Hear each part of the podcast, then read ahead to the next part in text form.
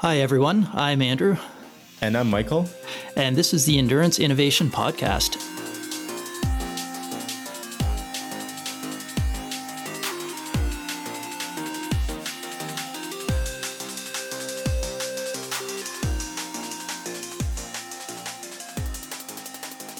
Hi, everyone, and welcome back to Endurance Innovation. And I guess based on popular request, we're actually looking at another aero sensor because we know there are just as many aero geeks out there as, uh, or people who are just as geeky about it as we are.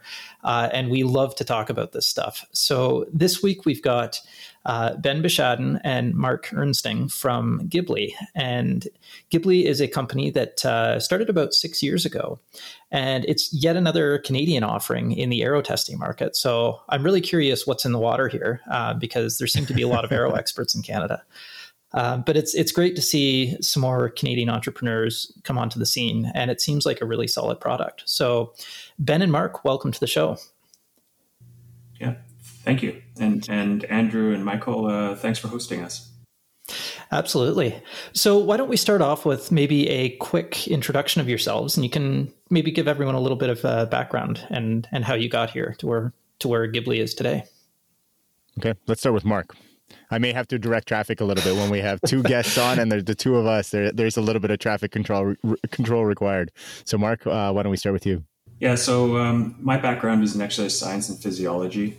Uh, I was a professor of exercise science and sports management out of uh, once I stopped my cycling and academic um, studies. Once I got out of academia, I started M1 Sports Management, and through that business, I was exposed to uh, putting on high level cycling and triathlon events. I also became the first Canadian to be a UCI rider agent and we owned and operated a men's continental cycling team. And through that, uh, built a lot of relationships with the athletes, teams, and uh, various federations with UCI and ITU and Ironman uh, groups. And this has really helped us now in our uh, business to be able to open those business relationships and um, you know continue those types of discussions for, for the use of our product. Um, ben and I met through a mutual friend. I'll let Ben give his background on, on what he was doing at that point in time. But after that conversation near the end, we both looked at each other and, and it, uh, we found out that we had both had been thinking about a similar idea of, of doing real-time aerodynamics and developing something. And, and it was literally from that moment on that we were on the phone almost every single day after that, uh, coming up with the idea, and, and uh, we'll discuss that a little bit long later here on, on you know the philosophy around what we tried to build on, on those foundations and pillars. But it, that's that's really where it, where it started. Excellent, and it sounds like you're certainly no newcomer to the uh, to the world of cycling. So it's great to bring in that experience, someone who truly understands the sport and the industry. Mm-hmm. And Ben, how about your background and, and how you got here?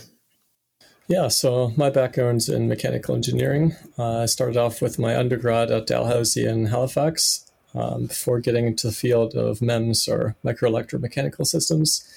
And that took me out to a master's at the University of Alberta in Edmonton, and then worked at a, a foundry, which is a, a facility that builds uh, microelectronics, uh, a very specific field um, that basically makes moving parts. Uh, it's a fairly wide field, but basically making one section is moving parts like pressure sensors and and transducers, uh, accelerometers, for example, that we use now in a product, but using technology that you would typically use to make computer chips like photolithography.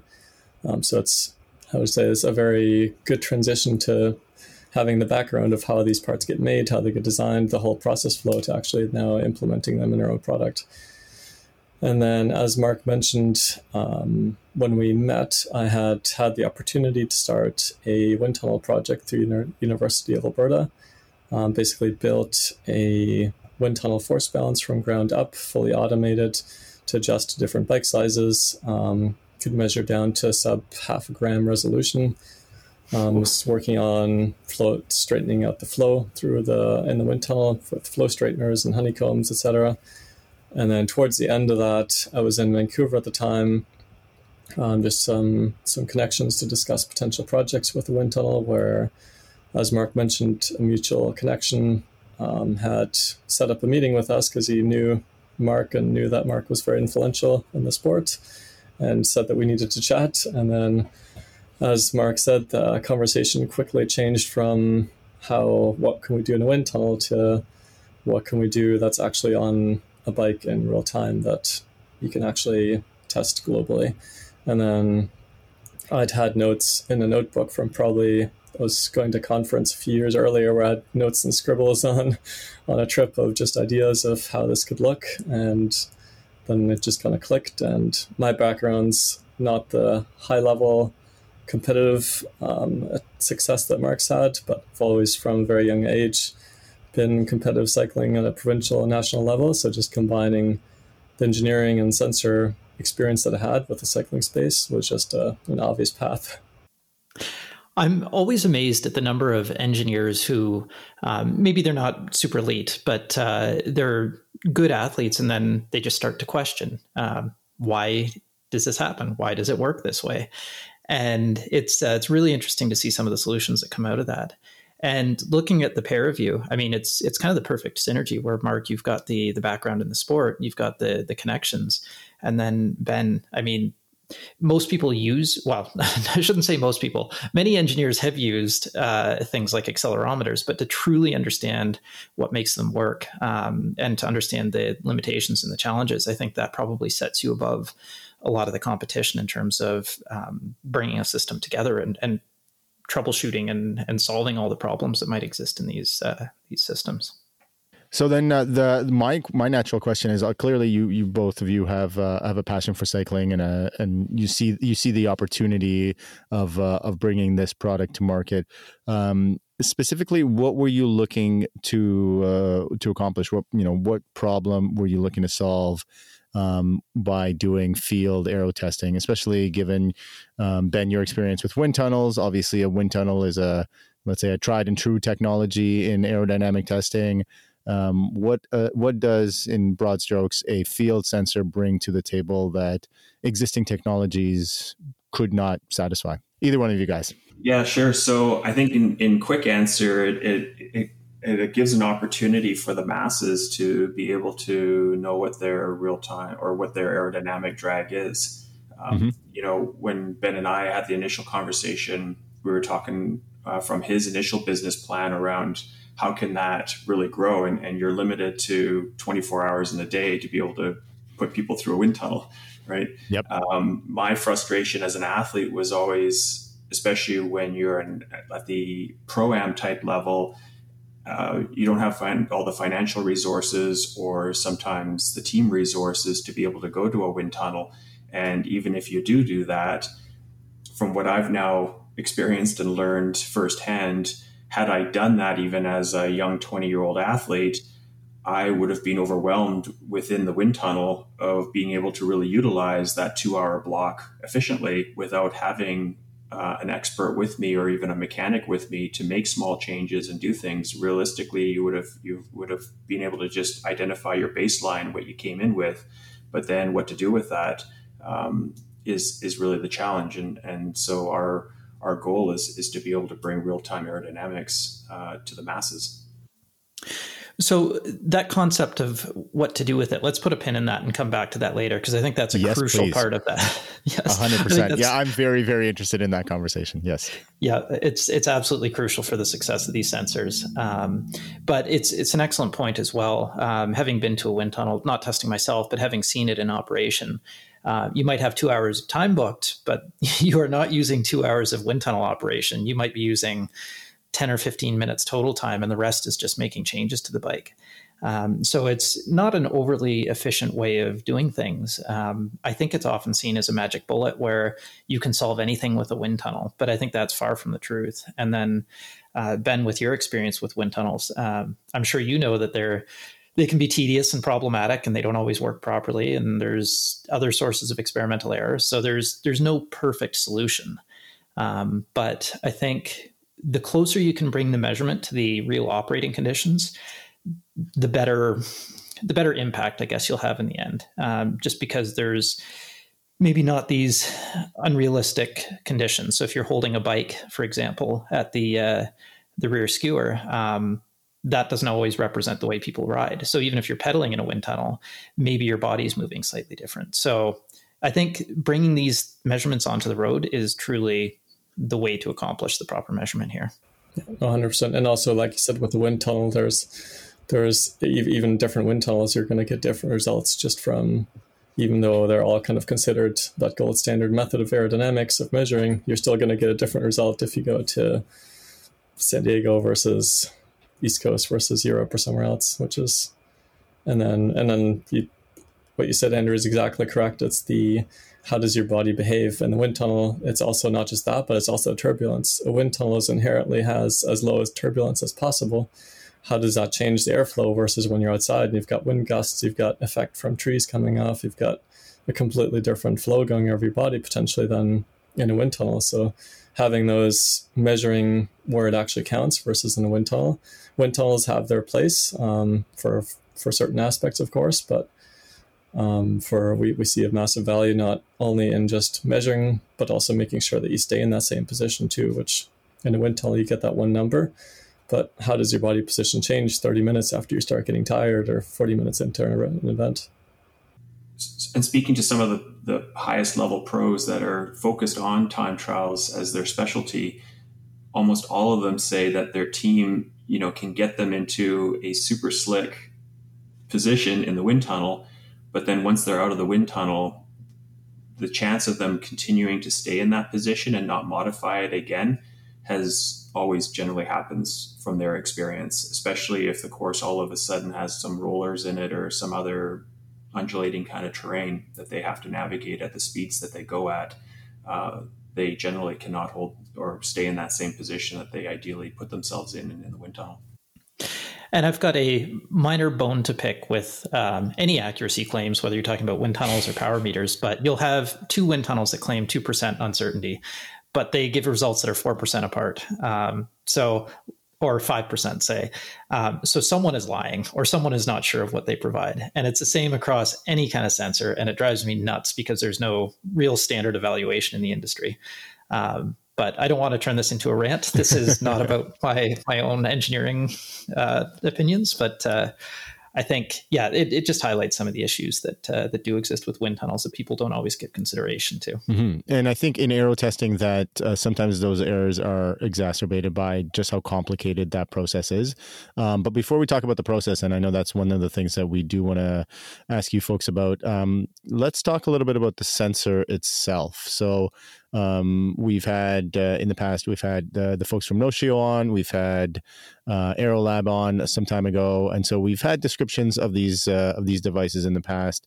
Um, but obviously, each one is potentially a little bit different in you know the electronics inside and what it what it attempts to measure. So, um, however you want to talk about it, whether or not you want to actually get into the nitty gritty, or if you want to just uh, stick to the the um, uh, the com- the I guess the elements that uh, this that your sensor is measuring or collecting from a, a, a third party sensor. Uh, I would love for you to speak about that. Sure. Uh, so I'll, i can take that. Um, so yeah, basically, the main concept of the design from the very beginning was built around having it as simple as possible to use, and basically mm-hmm. emulating the experience of a power meter.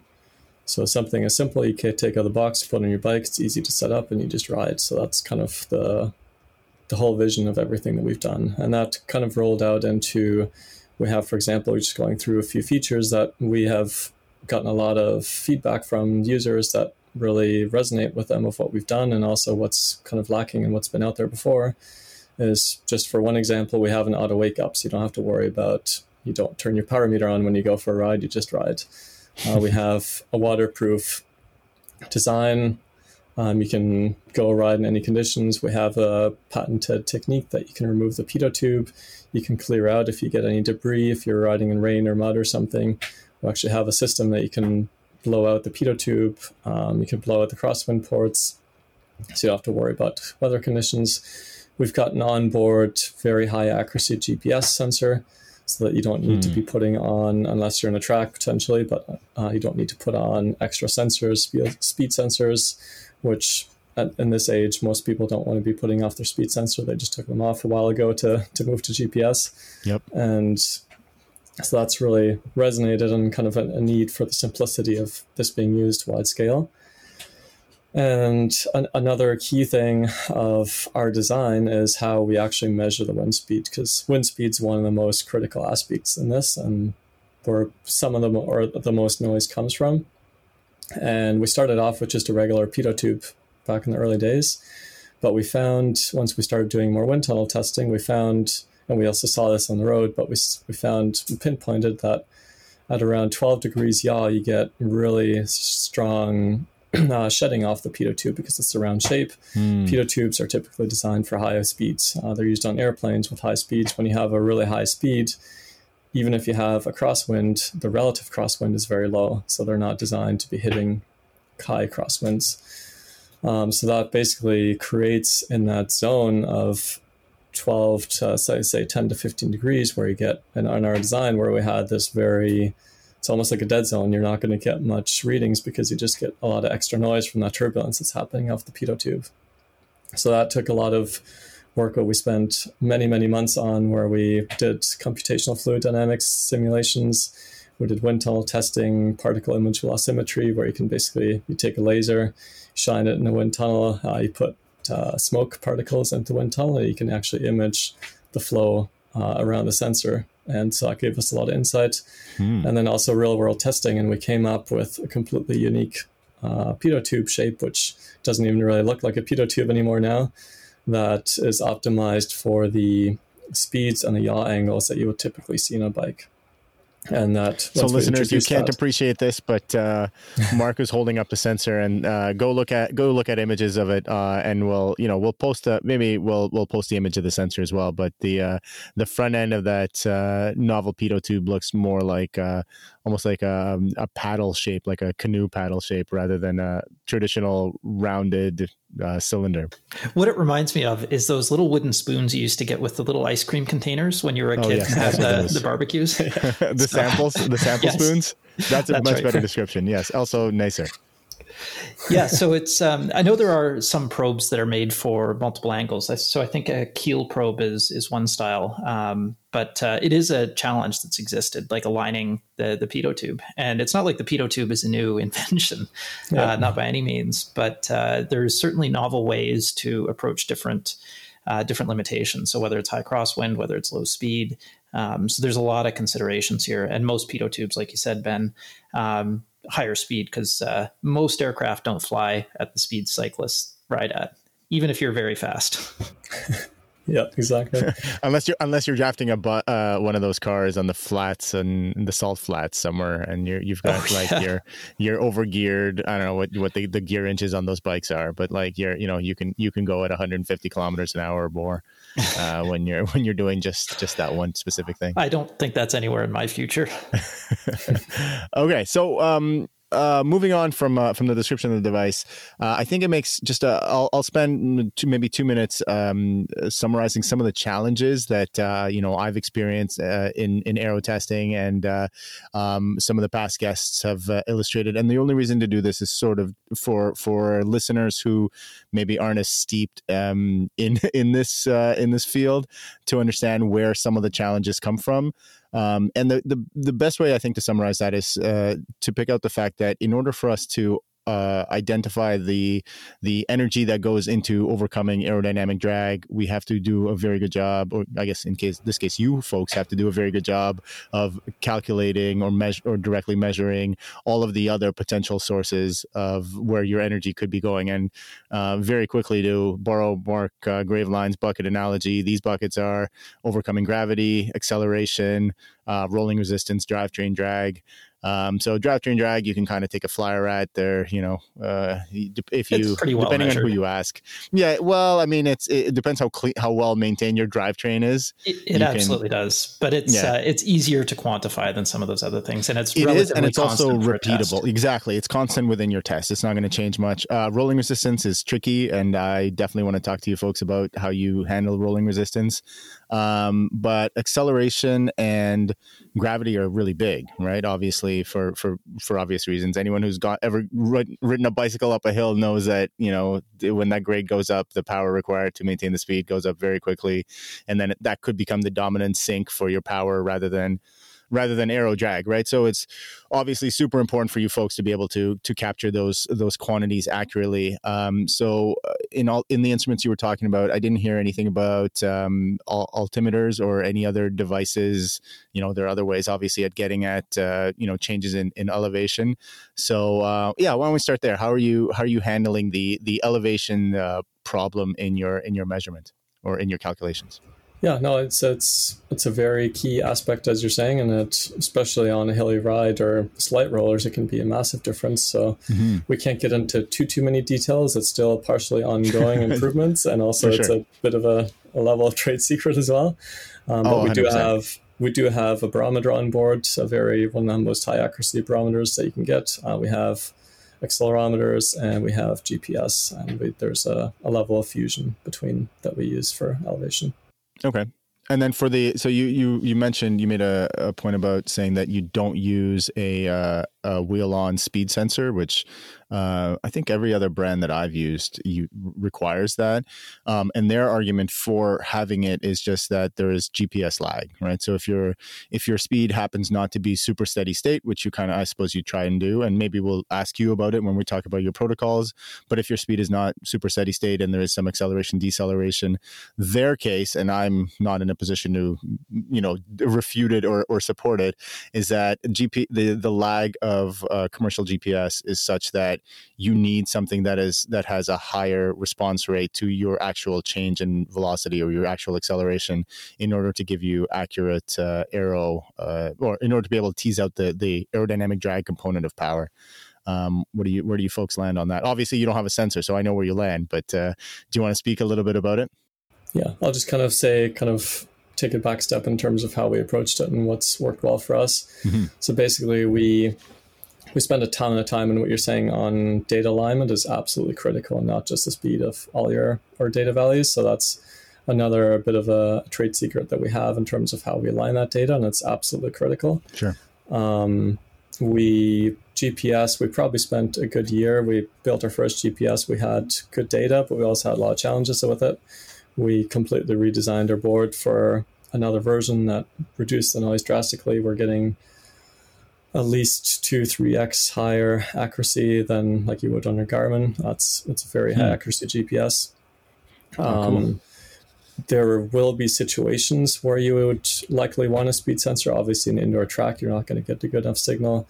If it's very strong street tree cover, there are scenarios where you can get spotty GPS. Mm-hmm. But we we sense your level of GPS accuracy during a ride, and then we can basically inform user, okay, your GPS isn't good enough right now. We're just not going to calculate CDA, or we'll tell you CDA, but give you a warning that may not be accurate in that scenario. But we have testers globally right now, and it's in very rare cases that it's an issue.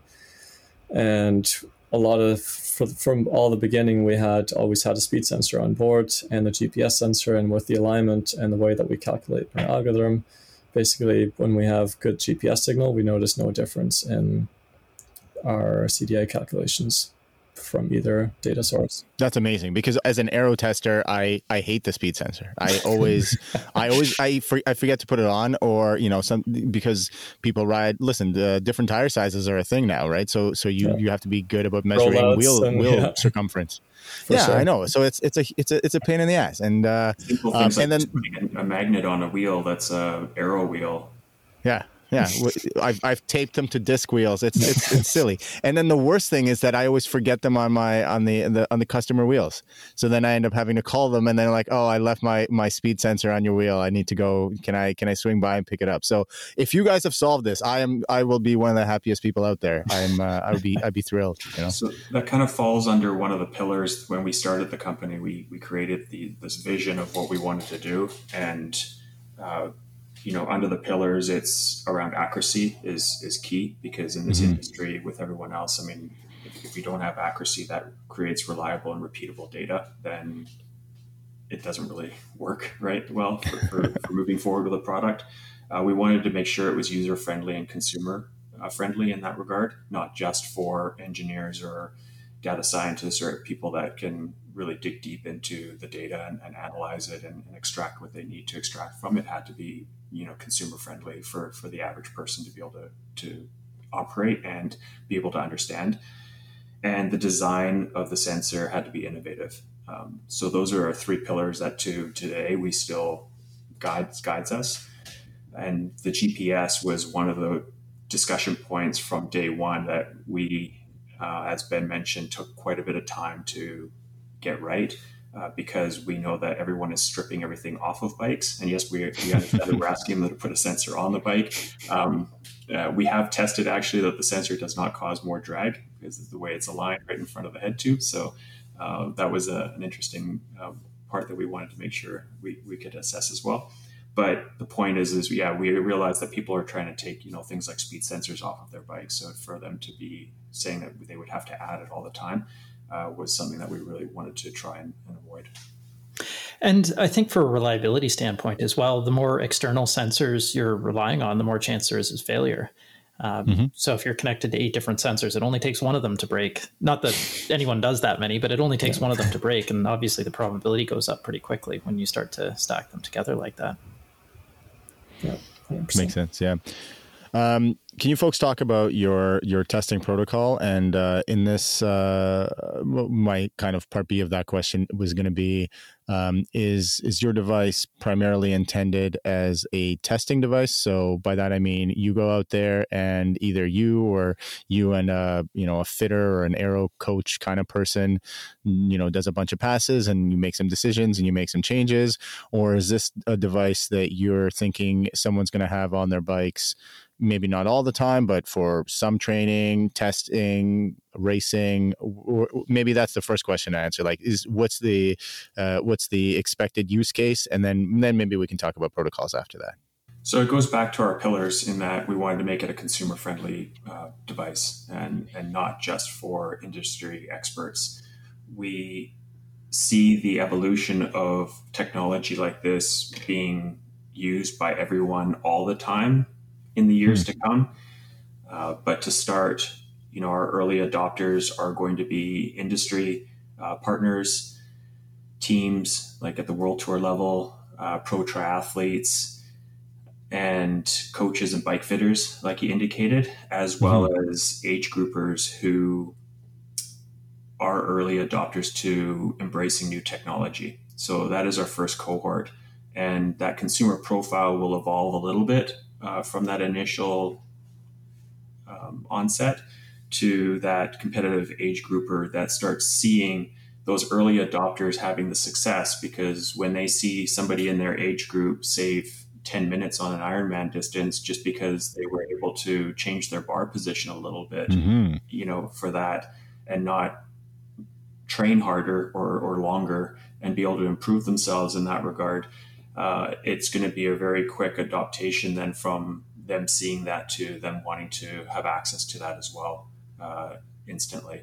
So, with technology over the last, let's call it 15 years, evolving as rapidly as it is, especially sports technology, we see this adoption rate happening much quicker than, let's say, the power meter market took from the first power meters kind of becoming accessible in the earlier mid 90s to really sort of taking off in the last 10 years and now right. becoming OEM, you know, for yeah. manufacturers now to have because the consumer has already gone through that experience and, and understands the value of, of those numbers and, and the the information that they're getting from that and how it how it works within their training uh, this type of technology will be a natural evolution for them to understand and, and adapt to. And I think there's an infancy period for any new technology where um, you get the early adopters, and they're people who are very keen and they're willing to put up with um, some challenges in terms of the, the technical aspects. And I think this is actually quite a good example because the at least to truly understand the aerodynamics, you need a fair amount of technical background, and it's not necessarily for the layperson to interpret and to to adjust. But um, as familiarity increases, um, and you could make the same argument for power meters actually, and even back to heart rate monitors. But uh, I think as the familiarity increases, there'll be more and more people interested in doing that, and you get further up that S curve for adoption. Um, and the real motivating factor, like you said, is when your neighbor or your competitor is now saving 10 minutes on an Ironman bike leg and you're not, um, especially because there's well, I mean, it's a human condition, right? How can I get the same results for less work? So, um, little bit sad sometimes. I know the pros are looking at how can I work just as hard and get faster, um, but uh, but there's certainly a lot of motivation in keeping up with uh, with your neighbor or your competitor. And once someone starts to uh, to use this successfully, I think the dominoes are going to start to fall, and it'll spread pretty quickly through um, through all the the competitive athletes out there. Yeah, and the way we see it in in taking it from the initial phase of using it to test and to validate helmet changes or clothing changes or position changes to also using it in the race environment is going to be that natural evolution where the conversations that we're having with the world tour teams they're very interested in seeing the data in the real world even post race so that they can give that assessment and analysis to even the GC riders that are starting, you know, two, three hours afterwards to, to give any kind of info that they still can on a course profile too. Uh, the consumer afterwards, just like heart rate monitors when they came out and, and there was that window of threshold that you could put with an alarm, you know, if you were within a 10 or 15 beat window and if you got too slow or too fast, it would give you a signal that you could be staying within that threshold sweet spot.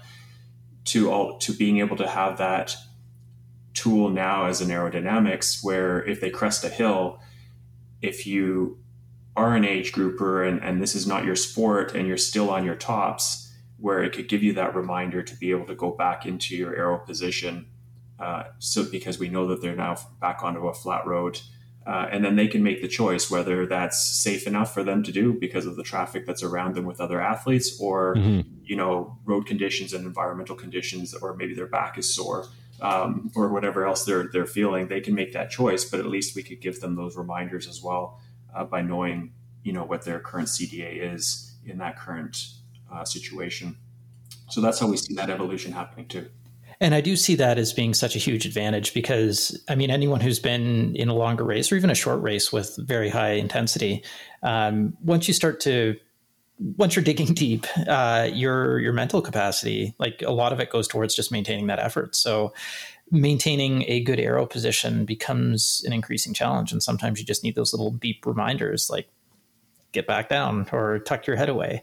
Um, and for friends who are racing, I've even suggested something as simple as like taping a little note onto your bars so that you, when you're tending to look down there, you just see like remember to go in your aero position or remember to do this and it's something simple, but uh, but that little reminder can save tons of time because it just keeps you in the fastest position.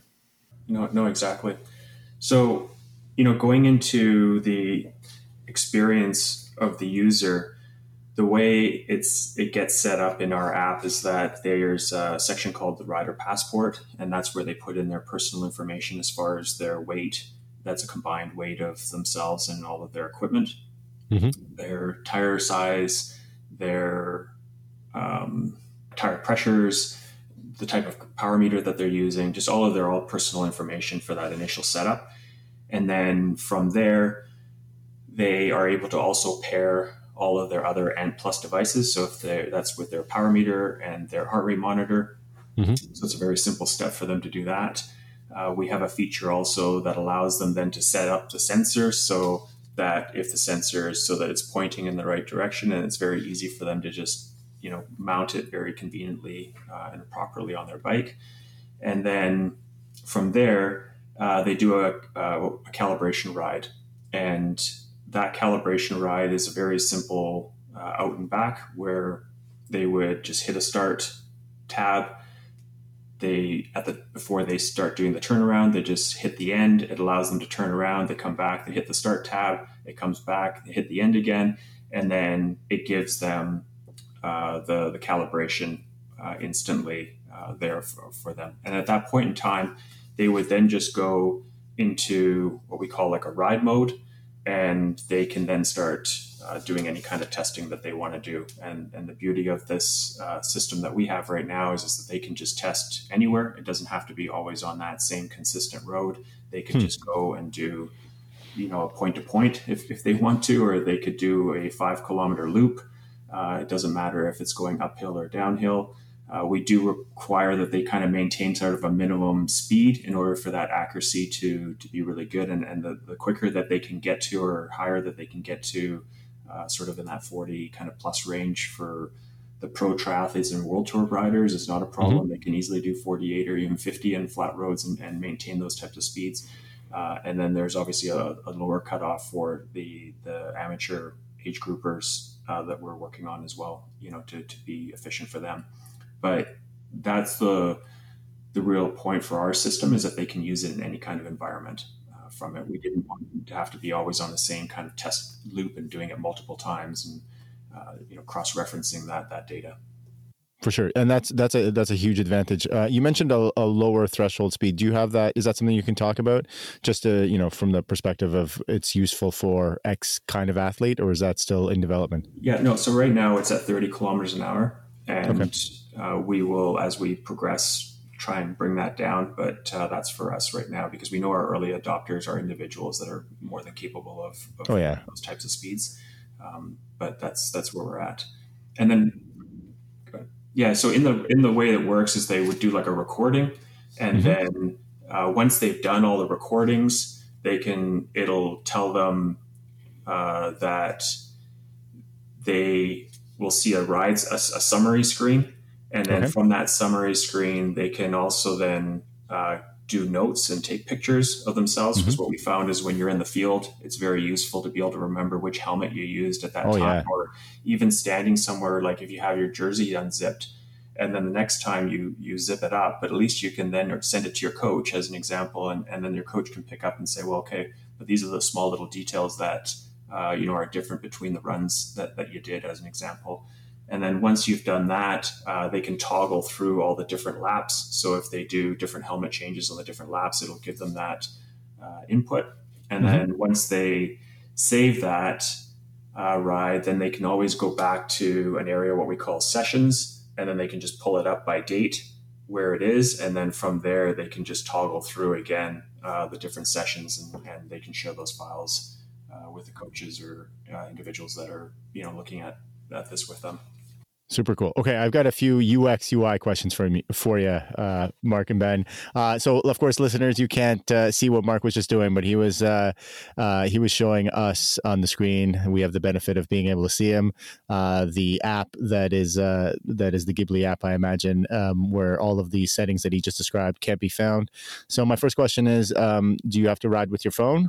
Yeah. So right now we are app based in in how we operate. The mm-hmm.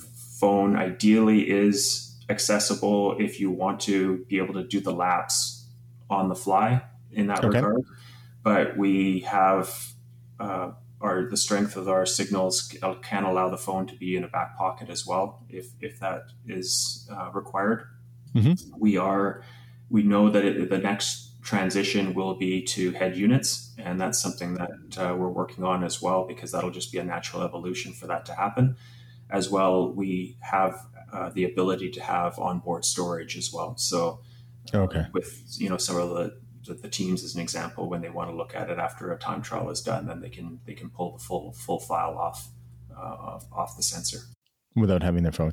Yeah. Um, uh, okay, that that makes sense. Um, when you were showing us the device, I imagine the uh, the mounting point is just to a, a, GoPro style mount. That would be kind of an out front setup? Correct. Yeah. For, so for the most part, uh, you would have like on your um, like a Garmin mount, if it was let's say mm-hmm. on a road bike or depending on how you have it on the time trial bike setup, you would have an adapter plate. Generally, that would that would be allowing like a GoPro or a light type mount to go on the mm-hmm. bottom of your uh, computer mount, and then from there that uh, marries with our GoPro mount style um, on the on the sensor. Okay, so uh, for so for right now, um, you you would need you would need the phone. You said when you did the calibration run, you would press tab. Now, would you do that on the phone, or is that is or is there a button on the device itself? No, so our device has no on-off switches, nothing. It's okay. it's, it's just has a USB-C uh, plug adapter, and then it'll mm, have a, a, light that just indicates that it's it's operating once it's being woken up, and uh, from there everything is is through the app in that regard. So if you don't have a phone mount, what you can do then is is uh, just you'd have to put it in your pocket. But ideally, for these types of test runs, and what we found for most people, they're more than fine right now to when they do the testing uh, aspects is, is having the, the phone mounted. Uh, okay. On the bars. Okay, sounds good.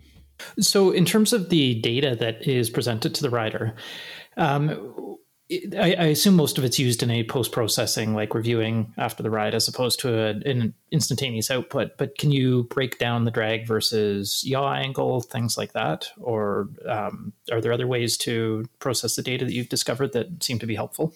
So, one of the, the, the rider right away in, in real time will see their CDA and see the wind speeds and the wind direction. So, we've got like an arrow that shows the wind direction and then the speeds. And then um, they will also see their lap CDA as an example, and we can configure this uh, in the settings. You can configure the screen however you want it to, to look. Um, and then they'll have their real time CDA up here as well. And so what it does is it takes down the last minute of, of everything, and then every second updates and refreshes that um, that past minute. Okay, so it's a moving average of 60 seconds. Yeah, I was going to ask about that too because obviously, I mean, anyone who's done aero testing can appreciate this, but that that's if you're ever looking at you know real-time CDA, it, it's it it jumps around quite a bit. So yeah, uh, 60 seconds is is what you're you're sampling. Yeah, and Andrew, I'll just add a little bit to what your question about the post data processing as well. So we do, like Mark said, we have the real-time view that a rider can see their CDA, their lap CDA, they can also, during the ride, they can press laps and kind of scroll through their CDAs for different tests during the ride. But once they finish their ride, if they have an inter- internet connection or the next time they do, it'll automatically upload to the cloud. That cloud right now allows us to see every rider's data that we can help them process. We can learn from the data, but it also gives each rider a personal uh, portal where they can see all their rides and all their history once they pull that pull it up, it's kind of like a Strava or a Training Peaks type um, portal that they have. Well, they'll have their GPS map, their uh, CDA graphs, all their lap information. Uh, if they have their heart rate monitor paired, everything else. Um, so there's definitely, like you said, there's a lot that you can learn on the post processing side as well. You can compare certain sections from the GPS map, how your CDA changed from certain sections. You can see how it got affected by in a headwind versus a tailwind. Uh, we have plots to separate out uh, different wind conditions because we know that uh, crosswind will affect your CDA. Uh, so having that that analysis, and then also just um, there's lots of analysis extra external to that is even just looking at high power and low power and seeing how your your CDA gets altered with different conditions. Hmm. So yeah, I'd say the kind of the real time and the post processing is I'd say it's from our experience personally using it is maybe equal equally powerful. I would say. Yeah, I think um, the offline processing. Uh, once you get a chance to dig into the data, and maybe this is the engineer in me talking, but uh, once you get a chance to dig into the data, that's where you can really start to learn things. Um, but I do know that one of the things that I see as kind of lacking is the uh, the guidance that you would get mm-hmm. from from a number. So I think to engineers or to someone who's familiar, having a certain CDA or seeing a certain CDA or seeing how that changes is somewhat intuitive. But for other people, what does 0.23 mean? What does 0.21 mean? Um, like some people would be ecstatic seeing 0.1 or 21, and then other people, they're kind of like, okay, well, what what is this? So and i don't know how to do this and I, I know as an industry we're not there yet but the ideal solution would be if you can say lower your head or tilt this or get your back down. And we need other sensors to pick up body parts but i would love to see some kind of instructional information show up just to be a very easy to use solution yeah, I don't know. I don't know that anyone is there. I haven't talked to anyone who's who's quite there. Basically, no. what um, uh, what what I've only uh, the um, uh, the only bits of of uh, actionable advice are is housed in the brains of of people who do this for a living, like aero coaches and aero fitters who've done these sessions time and again, and they they sort of know what works some of the time, most of the time. That's really the only answer I've ever I've ever heard to that question. Yeah, we've we've definitely put a lot of thought into this too, and we we have to say we're not. There's lots of work that we still have to do then as well. Because first, the first challenge to solve is having it work reliably and getting consistent mm-hmm. data from it, and then but fully I um, agree that absolute critical aspect is how do you actually get someone to reduce their CDA. Um, and we've we've got some ideas on that, and it's kind of in line with kind of what Mark was showing, where we can add pictures. Um, so we really think that the, the image-based direction is where we can add a lot of value to it in the future. But there's there's a lot I think that that that once we get out to market, that we'll be adding in the future, and that we have a lot of ideas on. Another maybe feature request, let's call it that, uh, that I would have is um, as as this becomes more and more used, you're obviously going to be able to access the data for a lot of testers. So having almost um, guidelines for what is expected for a certain body morphology. So if you're a certain height, if you're a certain weight, basically collecting that metadata and saying, okay, this is the average. You're 70th percentile for for your height and weight. Um, like I think that'd be really neat to have some of this uh, metadata available for users just to know 100% where yeah. they stand. I'd say it's out of um, almost everyone I've tested. It, it's one of the first questions I get is how did I compare to other people in my category and my age or whatever. it's typically first or second question.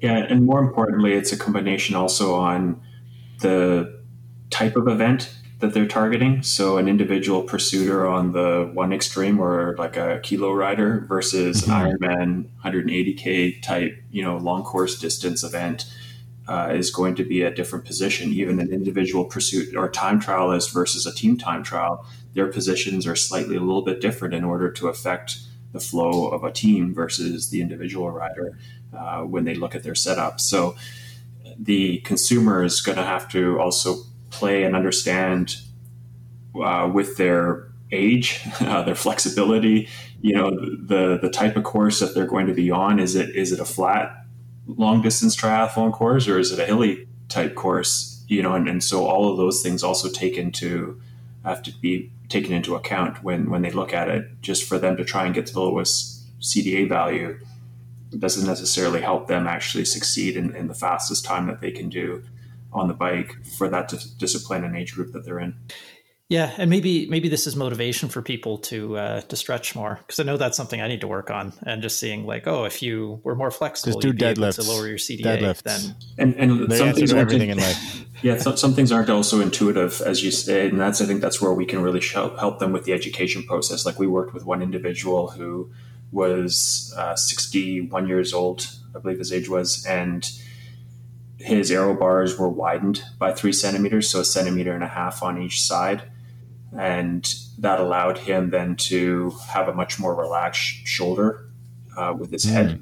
Uh, and then we swapped out his helmet uh, from the one that he had had on, on just the options that, that, that, were there. And then we also found that his shoe covers, the way he had them taped up to his ankles and, and things weren't ideally working for him either, that there was some savings there. And, um, you know, that outcome was just over a two minute savings over four minute over 40 KTT hmm. uh, that he That's did at wow, provincial championships. And, and, he actually, the, the, two weeks after when he did it, he, he, he did exactly that time prediction savings uh, from it and, and won his age group, which he had never done before in that regard. And, and he instantly was sold on, on the idea of the, the technology uh, from it. So, um, you know, those are the things that, that we're going to have to work on and, and help that consumer interaction uh, mm-hmm. with with the technology.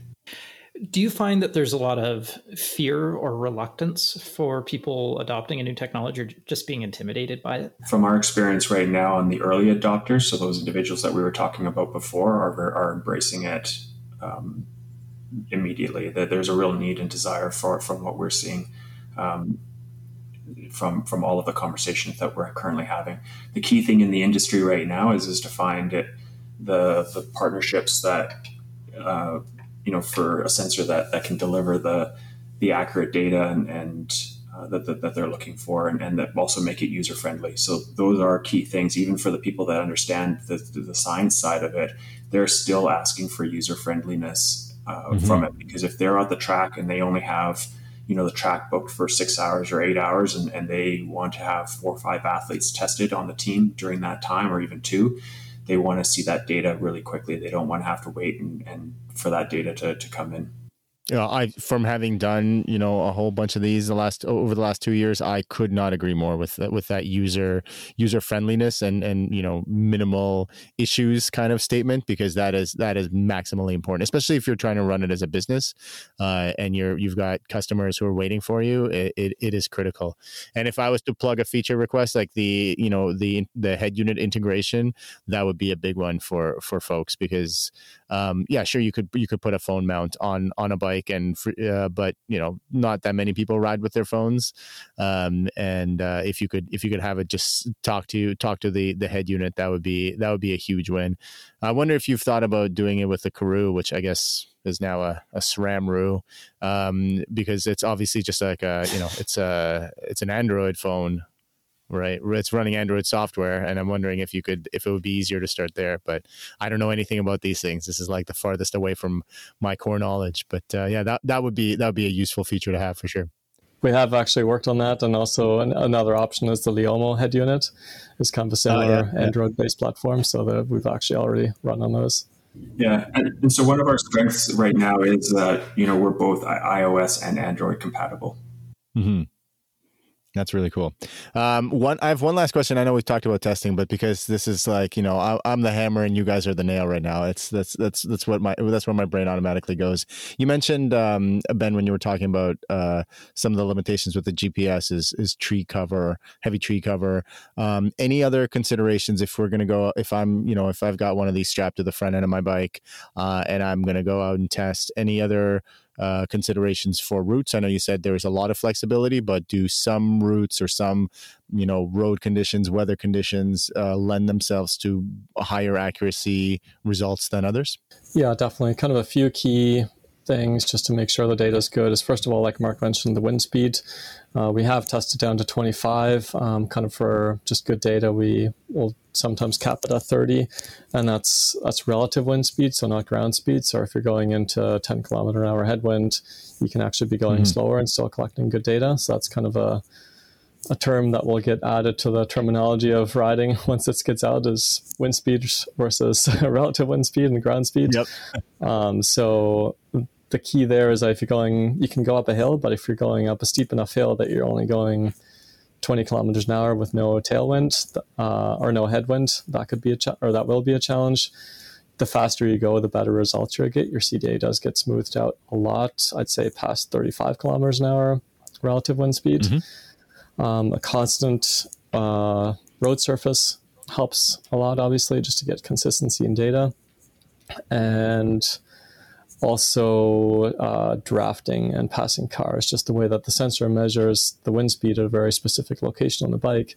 But you having kind of wind gusts, strong wind gusts externally happening by if you're riding in heavy traffic, you'll get a lot noisier results. So typically we'll want to go in a section with minimal or not much traffic and you mm-hmm. it is something we're working on and extracting useful data and drafting events as well or drafting scenarios. But right now it's it's only for just you riding by yourself without uh, drafting interference from another rider. So let's say those are kind of the key key aspects. We don't really need um, certain straights or anything. It's mostly tree cover like you said um, making sure your relative wind speed's high enough and kind of a, a section of road where there's not a lot of traffic so can you uh, make can you be a little bit more specific about not a lot of traffic? Because this is something that I struggle with. In so I'm in Toronto, and uh, you know even getting out of the city a little bit uh, to find good roads for the system that I have been using, which is Aerotune, is a little bit tricky. And traffic is definitely one of the one of the the, the hardest things, or to find a traffic free road. So obviously busy traffic, I can see how that would be a no go. But if you have you know a car every couple minutes, is that gonna you know muck up your data, or is or can you still extract useful information under those conditions. No, no, for sure. Uh, because we, we do average for 60 seconds as well. So if you do get a car here and there, we we are investigating and have investigated kind of the, the effect of cars passing using videos and etc. And there is an effect, but it, it does get averaged out a lot if it's only very sporadic. But you just wouldn't want kind of a, a steady stream of cars from downtown. And it's also you uh, braking will artificially spike your CDA because we, we don't totally. account for the energy lost by you braking. Uh, but we, what we do do is we, we actually sense the braking, so we'll just cut that piece of data out. So if you're just doing kind of one braking event, you'll just see kind of a bit of a gap in the CDA and it'll continue. Um, but if you're in a scenario with a lot of traffic and traffic lights, stop signs, et cetera, it's obviously going to be very challenging to extract a lot of good data we had a company out of New Zealand on the show four or five weeks ago, and this is a totally flippant comment, so I apologize in advance. But they're uh, uh, this guy's uh, created a braking power meter, and it's all for mountain biking, right? Because he's trying to optimize lines and optimize use of brakes. Where obviously braking is much more important, but you know you should incorporate that technology into what you folks are doing, so then you can capture braking. Yeah. And of course, it's trivial because yeah. in time trials and triathlons, you're you know you're not braking. Yeah. So I'm sorry for that. it it does make me wonder though with the uh, the cars passing if you could incorporate a signal from like the Garmin Varia radar um, to see when a car does go by and then use that to exclude or at least put a warning on the data to say there might be an interruption here. Um, so, but yeah, this all gets into the sensor fusion stuff that's kind of what we found is really key too is just being able to isolate the sections that are bad and just taking those parts out. So if you're going mm-hmm. under 30 kilometers an hour or under 25 your data doesn't just stop and you have to start the test over. We just cut that piece of data out. So if you're cresting over a hill and you drop below that speed we'll just know that that section of data isn't going to be as accurate as the rest, take it out, and then continue when you keep going. So, mm-hmm. and that's the same with braking and, and like you said, Andrew, cars passing, etc. That's what we're working on as well, just to be able to filter out more and more of those non-ideal conditions to have it work. And, and even things like if a, if we know that the phone is in the back pocket and the person has to get out of their position to do that, that it automatically scrubs time from the start and the finish so that it cuts those things out. So there's lots of things mm-hmm. that we're mm. working on right now that that are going to be implemented as we continue to grow and, and in all of these conversations we don't ever want to come across as, as if sounding arrogant in that we've got it all figured out. I think we, are very open to you know working with with people in the industry, you know, hearing all of the types of requests like what we're t- discussing right now, and uh, working with you know really smart people in, in, their respective fields to, to keep pushing this technology and, and advancing it uh, as rapidly and as, as, as we can. I yeah, I'm really really thrilled to hear you say that because I think that's and uh, listeners, uh, Mark and uh, and the, the two and Andrew and I were before we started recording, we're talking about how this industry is is chock full of folks who are really interested in collaboration and that always makes me you know super happy to be you know in my own small very small way a part of that uh, of, that process um, because that's that's the way we all move forward. But uh, one last question i promise on the technical side of things is uh, i know i'm sorry this uh, this is definitely one of my uh, oh, you can you can probably tell this is this is something that i i, I have uh, a lot of interest in. But um, I think I can hear the smile on you your face. You can see right it now. too, but um, how is it? How do you folks uh, handle rolling resistance? Um, and you know how do you how do you account for it and then do you account for it potentially changing over the course of the day when let's say temperature changes um, especially tarmac temperature changes if you're testing over you know a handful of hours when the sun comes up and those sort of uh, thermal effects can potentially, depending who you ask. Some people say yes, some people say no, uh, but let's say maybe uh, could have uh, uh, could affect rolling resistance. The you know where it's not the same when you started the the testing to when you finished it. Well, it's, it's a very good question. Um, currently, we assume a const, constant rolling resistance. So in the app, when Mark, Mark initially showed that rider passport, the kind of the generic view is you would pick a rolling or a, a ground surface. So you'd have just kind of generic uh, categories of a smooth velodrome, a sm- smooth road, rough road, really rough road, etc. Mm-hmm. Kind of have categories that then we internally have rolling resistance just for the user that doesn't really have an idea what the rolling resistance is or care that much. Um, and then we also have the ability to enter in a custom rolling resistance for someone that wants to look it up or someone in a team that knows exactly what their rolling resistance is or on a track, for example. Uh, we we have the hardware on board, and we've we've done some testing, and we have uh, ongoing development to do rolling resistance calculations, estimations, and adjustments on the go. And it's mostly I won't go into a lot of detail here, but it's I'll give kind of a hint that it's all frequency based, so that we think is the future for this, and we've uh, mm. been doing a lot of exploration on that. Um, but for the time being, there's um, the key that we feel needed to be solved initially was just getting that constant CDA because there's so many challenges with the GPS, with everything else, that making it usable um, and presenting that information to a user and an athlete in a way that's valuable for them.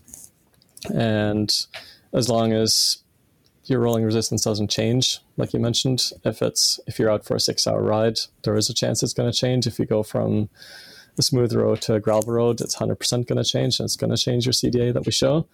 But if you're kind of for these more early testing that we're doing, where you're going out on a 10K stretch or a three minute out and back or something, the, the value, even if you're rolling resistance off, the relative differences by if you're testing two different helmets, different positions, will still be right, but your absolute accuracy could be off if you're rolling resistance a bit off. So yeah. we've kind of placed that as uh, category below in importance to getting it out to the consumers. And then we have in our back pocket the hardware that's, we think, extremely capable and the most capable hardware out there to be able to tackle this with the, with the data that we're already collecting and the work that we're doing. Mm-hmm. Yeah, for what it's worth, I think the uh, the the the delta between uh, setups is is more valuable than absolute accuracy. Uh, obviously, absolute accuracy has utility in you know race forecasting and all that other fun stuff. But if you're if you're you know if your objective is to get faster, then knowing that helmet A is faster than helmet B by this percentage, that's that I think that's that is I totally agree with you. That is more valuable than the absolute accuracy. And I think it's similar in our argument that we discussed recently about uh, running power, where what does it actually mean? But is it is it relevant to, or is it something you can use to yes. improve your race? Yes. So I I think this is um, yeah, and this is a much much smaller error than we'd be talking mm-hmm. about with running power. Um, but one one follow up question I do have is actually on air density compensation. So do you have some internal calculations that uh, over the course of a day, if you have the temperatures changing significantly, your density is going to change, which has a direct impact on your drag. So, do you calculate that dynamically? Yeah, yeah, that's something that gets updated with with each sample. Okay, yeah, simple answer to a long question, I guess. yeah. Uh, and I guess just to to wrap everything up, or to to bring it all to um, the the end question for everyone is what level of overall accuracy would you expect in this and uh, and I guess what is the the baseline? Because as we discussed earlier, wind tunnels, yeah, they have their own challenges. But uh, what what do you expect out of like good conditions, good testing conditions, and good testing protocol? Yeah, no, it's it's a good question. Like I said, going back to what we said before, there's even with power meters, with wind tunnels, there's challenges with our technology even even harder because we don't have a direct comparison that we can say this is what we would call a gold standard. We can't put our sensor in a wind tunnel because we need to have the actual external forces. We need to have the rider power being exerted on the wind and having power being balanced by the wind. So we can't test in a wind tunnel. We have tested in a wind tunnel to get that CDA value and then taking the exact same position, same equipment with the same rider outside to compare. And we have uh, got an extremely good correlation with that, um, with I'd say more uh, controlled environments. Um, but the challenges then is like we talked at the beginning. If you have different wind conditions, if you have the body position can change because you're not going to be in that same position. So it's really hard to say for for certain if it's off by 10% is that because the wind condition is different is because you're behaving differently on, on an outdoor road so the this the comparison, I'd argue to say that we there's no way they can really put an actual accuracy on it for for sure. Um, but in terms of what we're able to get, we we have been able to replicate in good conditions almost a third decimal place to wind tunnel values. Um, one test that we just did so it was a couple days ago from one of our riders. We had test a couple different helmets and gloves versus no gloves with the same helmet and that was a CDA increase from 0.233 to 237 by putting on his gloves. So hmm. if you c- correlate gloves that bad? to gloves were bad in this case, yeah. so that correlates to about a two watt difference. So in terms of, and we're able to reliably pick that up. So if you kind of compare that in terms just of relative what we're picking up in differences, and we've picked up, like Mark mentioned initially, shoe covers, which are even slightly smaller bottles on down tube versus seat tube. Um, so kind of the level of differences that we can notice is definitely in that in the, the low third decimal place on your CDA. So kind of a couple percent range. Maybe we can't say a percentage accuracy for certain, but we can say good enough. It can pick pick up the things that need to be picked up, and and honestly, like two, the same person getting on the bike twice in a row, you're going to get different numbers in a wind tunnel. So, yeah, um, so I think you're within that range of accuracy. So that's that's what I wanted really wanted to hear, and I'm sure what everyone wanted to hear is that you can pick up those differences.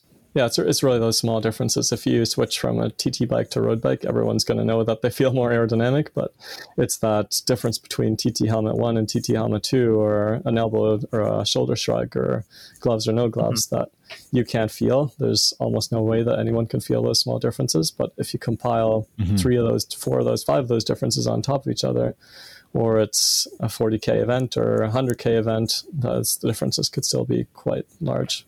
And it's one thing for a coach to uh, tell the athletes to do something. It's another thing with the current athletes, not the old school athletes, but the current athletes seeing the data and seeing the proof to then believing it uh, that we're seeing. So, what we're noticing, even at the national team level or world tour level, uh, if they can show that data the athlete will respond much quicker to adapting uh, to the advice. And, and, one of the images that we didn't even initially pick up on was one of our very first times we went to the wind tunnel is um, an elbow bend that was, you know, from basically this to this. It was a mm-hmm. very minor difference, and that resulted uh, in a 10% change. And when Whoa. you're looking at somebody doing a stage race at the highest level, even and combine you know that that energy loss over weeks of like a tour mm-hmm. and being able to constantly understand that if you're in a breakaway how to reduce that uh, savings in order to keep that energy for you know the time when the attacks happen um, is uh, something that we found is, is very powerful uh, for the athletes to see and even somebody that we worked with on, on as a sprinter understanding that initial wind up process that for them to be very conscious from the moment they start entering that track and doing that wind up, the energy that they're saving by trying to be a little bit more efficient on that initial wind up is not only going to allow them to to come into that 200 with that fraction of a, added speed, but it'll it'll give that extra you know savings on the energy that they that they saved as well going into it. So. Um, hmm. Those little micro differences when we're talking about fractions of seconds at, at the shorter events are really key uh, now for the athletes to evolve uh, in in the sport. So I really like your point there about uh, energy savings over long races for tour riders, and I think this is something that's often overlooked because a lot of people just say, "Oh, they're in a peloton; it doesn't matter." There is one person at the very minimum that it really matters for, and that's that person up front. Uh, and yeah. likewise, and yeah, you're you might be exchanging position quite frequently, but um, in a in a breakaway is another great example where um, and it's often it's not the big name riders; it's the domestique riders who end up in the breakaways quite often, and they're the ones who actually can benefit from this uh, quite a bit more than the the Chris Froomes of the world.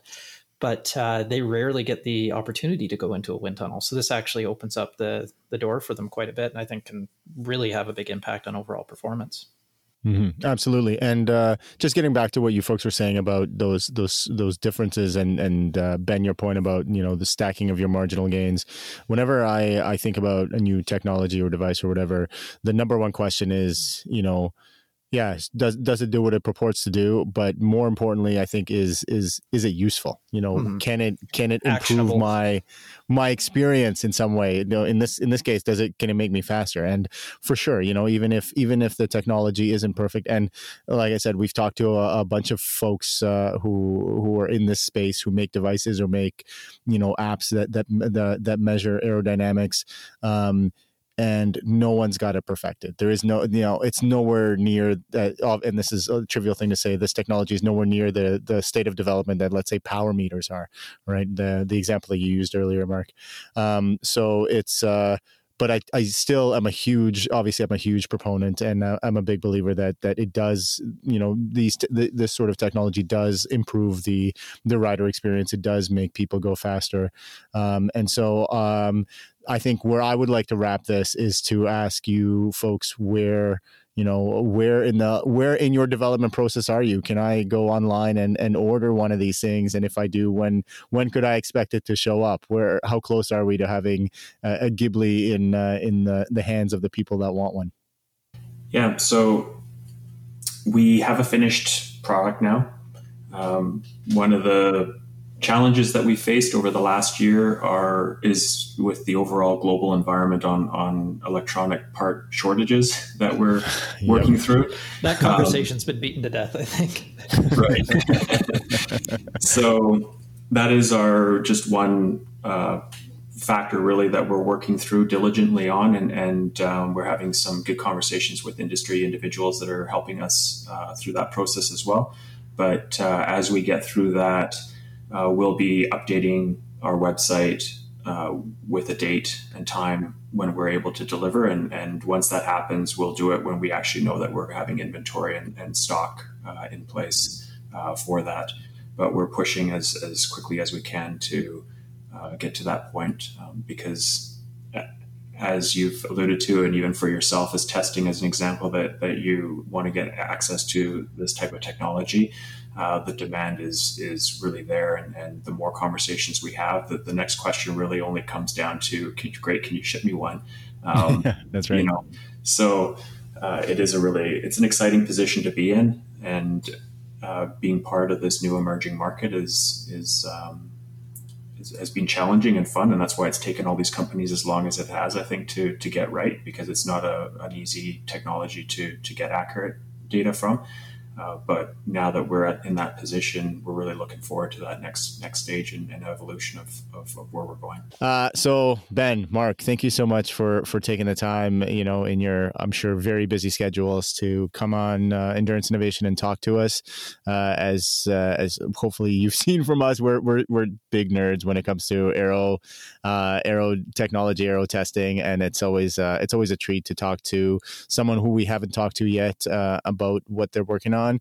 Uh, we I know we always learn something that uh, when when we have folks like yourselves on the show. Yeah, and, and Michael and Andrew, uh, thank you very much for having us on on your show. Yeah, thank thank you. It was, it was fun. Uh, and listeners, hopefully you've learned something new today. Um, and uh, if you have, then uh, tell a friend. Uh, give us a five star rating and a review on iTunes. And uh, if you really like the show, you can help us pay for making it by going to patreon.com slash endurance innovation. Thanks, everyone.